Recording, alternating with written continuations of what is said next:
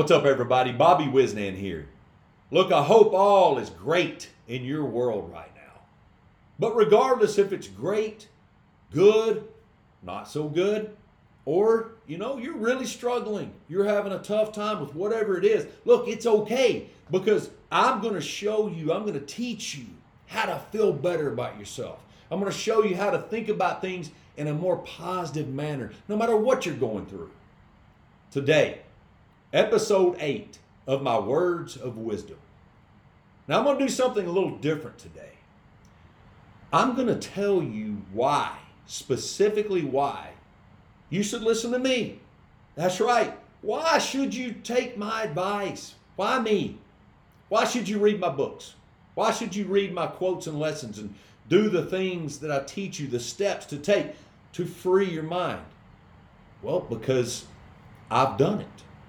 And I did it at a really early age. And I'm going to tell you that story. I'm going to tell you how it is that I achieved emotional freedom. It's a great phrase emotional freedom. Yeah. What is that? Emotional freedom is being limitless in confidence, courage, and effort. Limitless in confidence, courage, and effort. I mean, can you imagine how powerful you can be?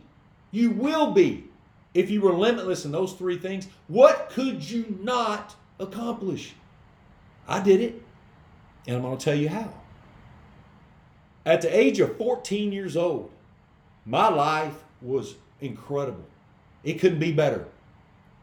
I had tons of friends. I was popular. I was good in sports. Man, I, baseball, football, track, basketball, I was good at it. I felt really good about everything. And then a new challenge hit me right head on. At 15 years old, my life changed forever. At 15, for some reason, the word skinny became kryptonite to me. Oh, yeah. I, I, I think I was at school one day, sophomore year in high school, and someone made a comment, I think it was a girl, about how skinny I was. They didn't mean anything by it. I understand that. It was not malicious in any way.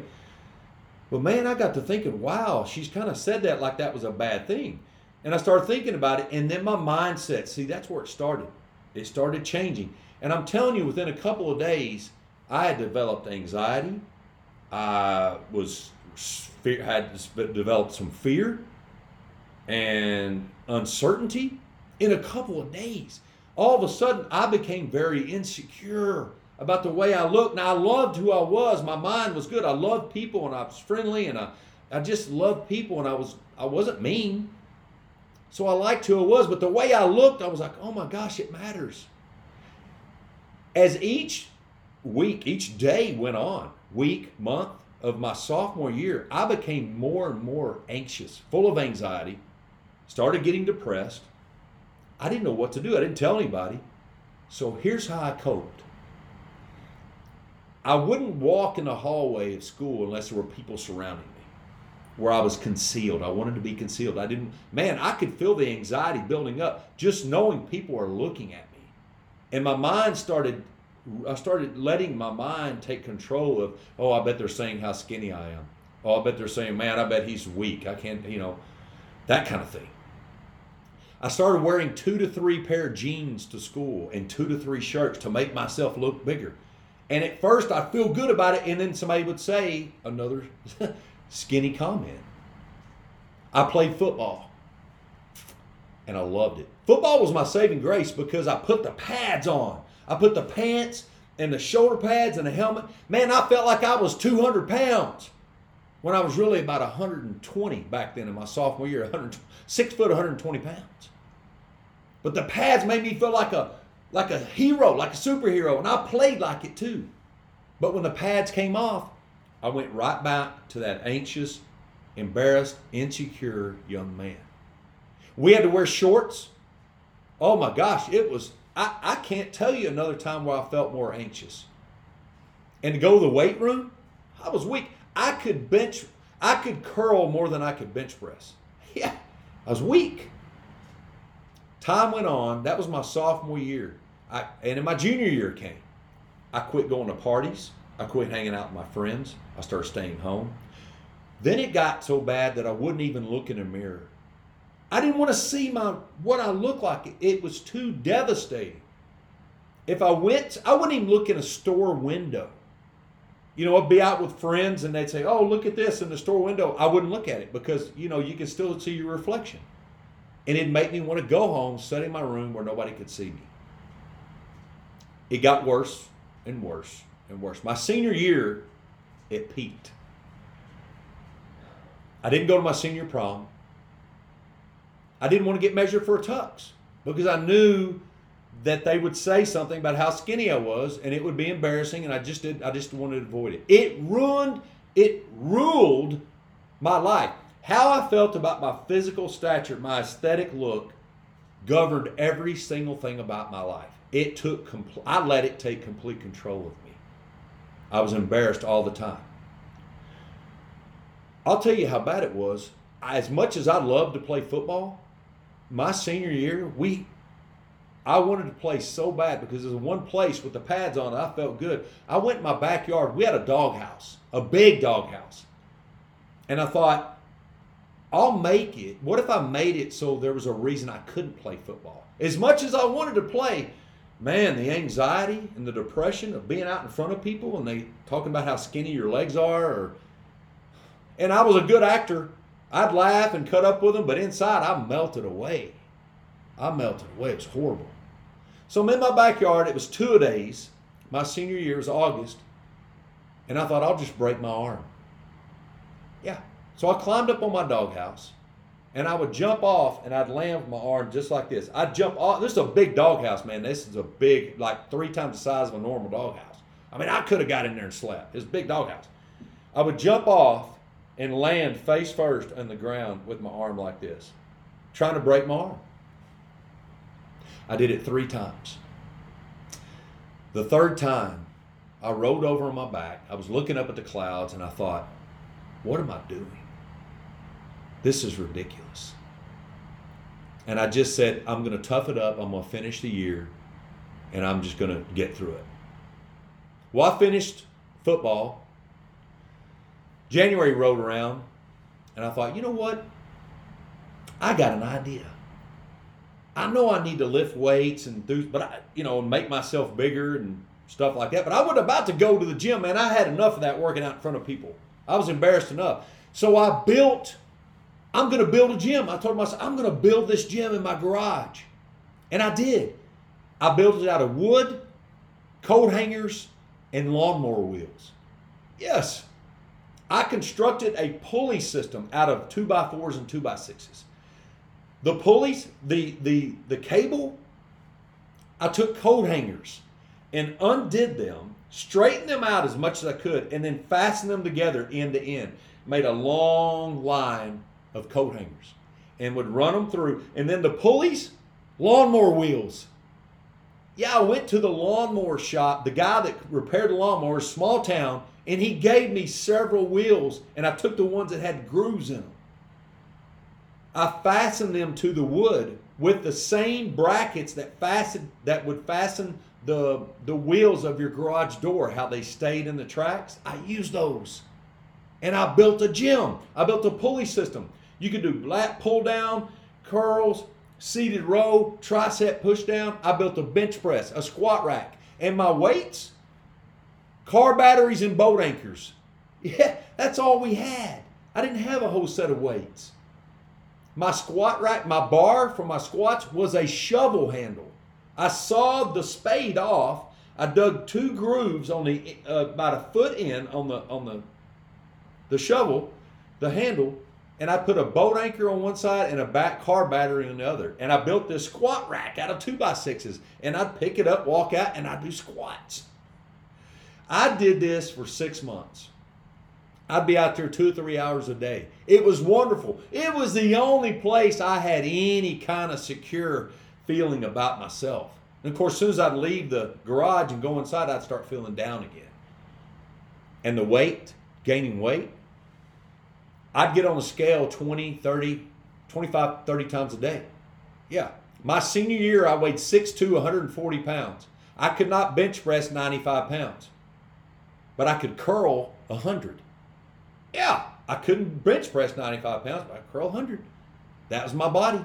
And my legs, I looked like a crane standing in a pair of rubber boots. I had no legs. I mean, skin and bones. So I'd get on the scale and then I'd go to the kitchen and I would open cans of soup and t- drink them right out of the can. Right out of the can. And then I'd take a, the gallon of milk and just turn it up and drink as much as I could handle and then go get back on the scale just to see it go up one pound. Yeah. Now, here's the amazing thing.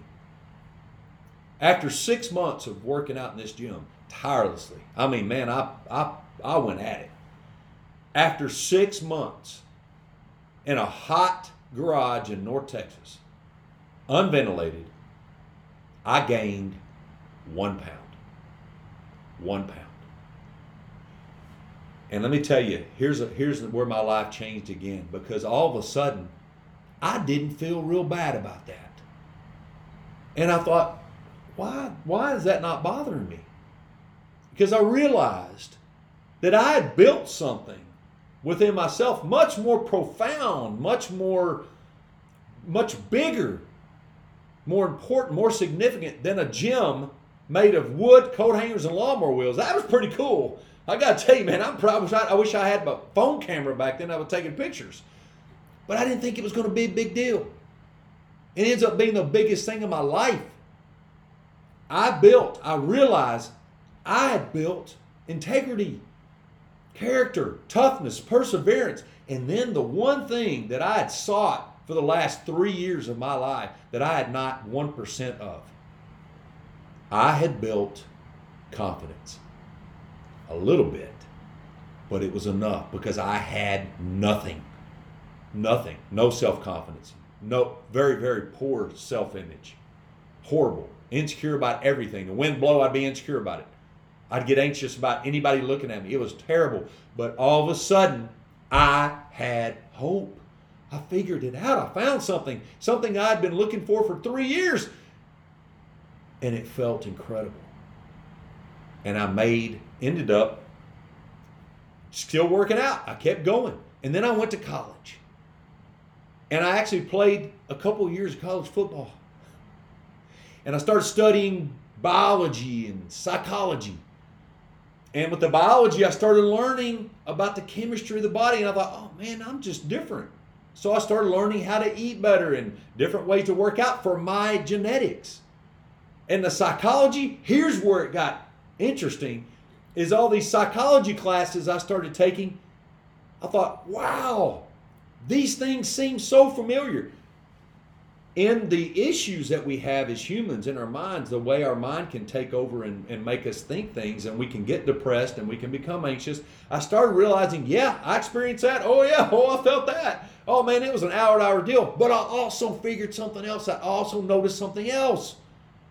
That the things that I was reading that to come out of these situations, to help you become a more sound individual. I had taught myself starting at 15 years old. Especially when I got to 16 and 17, man, I was comprising all the coping methods as, as cruel as they were to myself. I figured something out and didn't even realize it until, like I said, I was 17. And then I'm in college and I'm learning these psychology terms and these courses and I'm looking at these case studies. And I thought, man, I really got something. I really taught myself how to get out of this stuff. Graduated college. I think I was 6'2, 158. I just managed to gain 18 pounds over four years, right? Something else. So I went to work as a behavior therapist. Yeah, I got hired I was working at state schools. I was working in, in community programs. I was working as, as a behavior therapist. I was working with individuals and groups, some pretty serious situations. And I was working alongside a psychiatrist and a psychologist and a social worker and other behavior therapists. And again, I was reminded that, wow, these are the same, some of the same things that I taught myself at 15 years old. These are some of the same things that I taught myself going through those three really tough years between the ages of 14 and 17. And I was really good at helping other people accomplish and overcome their anxieties and their depressions and their self-defeating thoughts and and negative ways of thinking because I had been there. Now I never told anybody I understand the way you feel. I never said that, but I would tell them how I felt before and what I did to get through it and what it did to me and how I found hope and I didn't call it emotional freedom back then because I didn't really think about it, but that's what I call it now. I'd freed my mind. I did. And the more I worked as a behavior therapist, the more people I helped, I became super confident. Like, gum, man, I got something here. This is the real McCoy. This is stuff that really works. And I went on and I wanted again, building the gym was my first love. It really was. So I became a personal trainer. I left the behavior therapy and started personal training. And what and let me tell you what happened. I started helping people with their emotions. I started helping them with their their corp their uh, their coworker issues and their family issues. I started giving them advice on how to handle issues with their significant other or their kids or their friends. And guess what? It all worked because I had been through it. So for almost 20 years, right at 20 years, I was doing this. And I thought, man, I just need to, I'm going to write a book. So I started writing self help books. I was writing wellness books and fitness books too, but I started writing self help books and people loved them. And then I started speaking. I started going to these support groups and I started showing people and telling my story and giving them these methods, and they loved it. Then I went even further. I started coaching in mental wellness. I started helping people understand what's going on in their head. I wrote more books. I wrote my seven books of wisdom. I also was invited by a psychiatrist to speak in their support groups to all their patients once a week. It's a psychotherapy group support. And that's what I started doing is talking to all and guess all her patients. And although they all had different issues, guess what? It was working for them. They were coming up and telling me the quotes that I was teaching them and the lessons I was teaching them. I simplified it and I was telling them in a way that they understood that I had been there. And although our, our issues may have been different, whoa, the struggles and the uncertainty and the sacrifices and the never ending relentless anxiety and depression were the same. That's how I became to be able to sit here in front of you and teach you to do the same thing. It works. It's amazing. And I can tell you with 100% confidence that if you will take what I teach, you and remember what I've been, what I went through myself at a very young age. My friends, you're going to knock it out of the park. You're going to accomplish things you never thought possible because you're going to free your mind to forever succeed. You're going to develop emotional freedom. Let me recap a little bit with you here. I'm going to tell you the four most important things that I that I learned over all these years, and that I've taught everybody else. Anytime I work with a counseling client, uh, coaching client, it does, I'm giving a presentation somewhere, I'm working with an individual. I tell them these four things. Number one, com- when you make a commitment, commit to your effort, not the outcome. Yeah. The outcome in a lot of situations we'll never be able to control. And when we commit to the outcome and it does, the, the desired outcome does not come to fruition, it's a letdown. It's a, a knock to ourselves. And we feel like we dropped the commitment, we broke the commitment. No. We can't control that outcome. But what is something we can always commit to and always control no matter what? Our effort. When you commit to something and it doesn't come out the way you want it to, stay to your effort. Stay strong to your effort. Commit to your effort, and you can't go wrong. You never broke the commitment. Your effort was gold. Keep that part. Commit to effort, now outcome. I had to learn that. If I would have committed to outcome, man, I'd still be in that gym trying to figure it out. I'd still be depressed. I'd still have anxiety and I'd still be a mess. But I didn't. I learned that. Effort.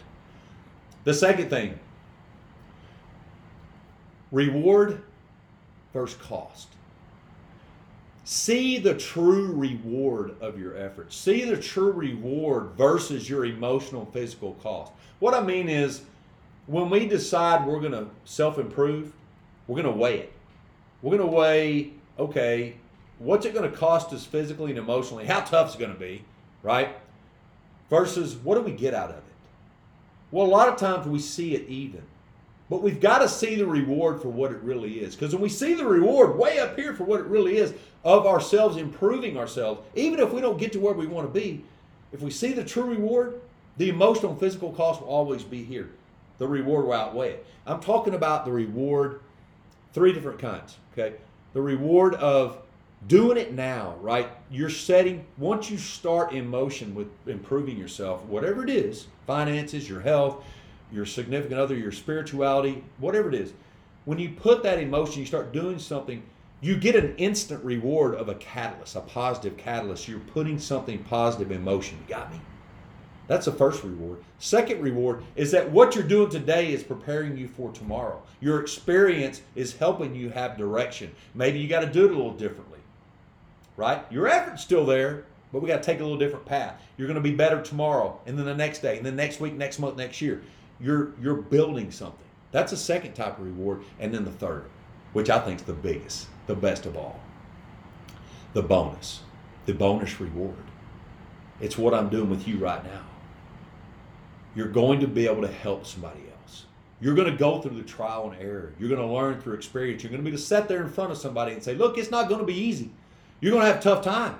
You're going to have challenges. Commit to your effort, right? Don't worry about the outcome. Outcome's irrelevant. Commit to your effort, right? See the true reward for what it really is. That's the bonus that you get to help somebody else because you've been through it. That's my bonus every single day. Every person I work with, every every client that comes to me to improve their lives, that's a bonus for me.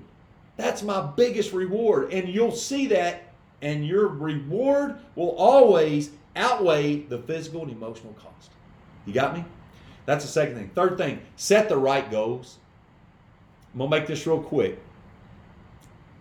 Make your goals about the reasons why you have not done it yet. Think about what you want to achieve. What is it you want? And make a list of the reasons why you haven't done it yet and take ownership. I haven't done this. I need to do more of that. I need to be better at this. Those are your goals. That's how you set the right goals. Make your goals about the reasons why you haven't done it yet. Why is it still on your board? Why is it still in front of you? Why haven't you accomplished it yet? That's how you set the right goals. Lastly, and this is important, something I had to learn recognize success. Success and failure coexist, it takes both. What I mean by recognize success is that when you feel defeated, when you are coming down on yourself for your shortcomings, your failures, your mistakes, your mishaps, okay, look at those as okay, I need to I need to be better in these areas. But you got to balance it. You also need to recognize where you did have success. What did you do that was good? Open your hearts here, open your ears, and open your minds because I want you to hear this. This is important. Recognize success. You've got to do it. Don't beat yourself up. You can come be a little hard on yourself, but balance that with, okay, yeah, Bobby, I need to do better at A, B, C, and D. But I did do E, F, G. You know, I got these three things over here I did really good at. Okay, yeah, okay, I did do some good. I didn't reach my goal. I didn't reach get where I wanted to go, but what did I do that was good? That's your new launching point. You got me? It's not a failed attempt, it's a new launching point. Commit to effort, not outcome. See the true reward as being always being higher than the physical and emotional cost of your betterment. Set the right goals and recognize success. You do those four things, you're going to achieve emotional freedom, just like I did. You got me? I'm going to read a lesson like I always do. This is book one out of my seven books of wisdom. It's freeing your mind to forever succeed. I love it. It's on self motivation. Now I'm going to read a. It's a quote. It's one of my quotes. I wrote over 400 of these things. They're all in the books. They're all in seven books. But here it is. I'm going to read the quote and I'm going to read the short three four minute lesson. Here we go. Here's the quote Attach your dreams to your heart, surround your heart with your soul, commit your soul to peace, and the world will be yours. I'm going to read it one more time. Attach your dreams to your heart, surround your heart with your soul, commit your soul to peace, and the world will be yours. I love that. Here's what I'm saying. Here's the reality, okay? We all want the good life, the freedom of good health, security of prosperity, advancement and success within our career, cohesiveness and growth in our personal lives, and most importantly, supreme confidence we can be victorious over every challenge life throws our way. It's powerful. The life we want is there for us to take. But our journey to get there must start with full confidence we can do it. You got to believe. You do. To get there, we, it's got to start with believing. Not thinking you can, believing you can. All the courage, support, and tenacity we'll ever need are right there in our hearts, waiting on us to make our move. The heart is your best, it's your number one fan. Here we go. The plan. Here's your plan. Every quote has the reality, the plan, the action. Here's your plan. It all starts with believing in your dreams. The things you've long sought after to become, feel, and accomplish. Attach those dreams to your heart by seeing yourself becoming what you desire. And your heart will, will hear you loud and clear because it's your biggest fan. It is. Once you have this connection, your soul will feel it. And you will become one amazingly powerful force denied by nothing. You'll feel it, start to live it, and your entire being will be at peace, for the world will be yours. Here's your action, okay? Here's this small action you need to take today. And I want you to do this today. Take a moment today and think about something you've always wanted to achieve. Once you've got it, visualize yourself achieving it. Be as specific as you can and bring it to life. Feel free to write that visual, visualization here if you'd like. There's a place to write it down. Take a moment today and think about something you've always wanted to achieve and visualize it. See yourself, not just I mean, be specific. What are you wearing? What's the weather? Are you outside or are you inside? What color are do you see colors? Is it warm? Is it cold? Visualization. Teach. This is how you begin to believe. That's how you tell your mind start to believe. See yourself. See yourself succeed. Now I'm going to leave you with one of my favorite quotes, and it's perfect for today, but it's oh so true. And I hope you let this sink in and I hope you apply it to your life as it is right now. And here it is. Success doesn't happen when you reach the top. It happens when you fight at the bottom. Yeah. I'm Bobby Wisnan. Thanks for listening.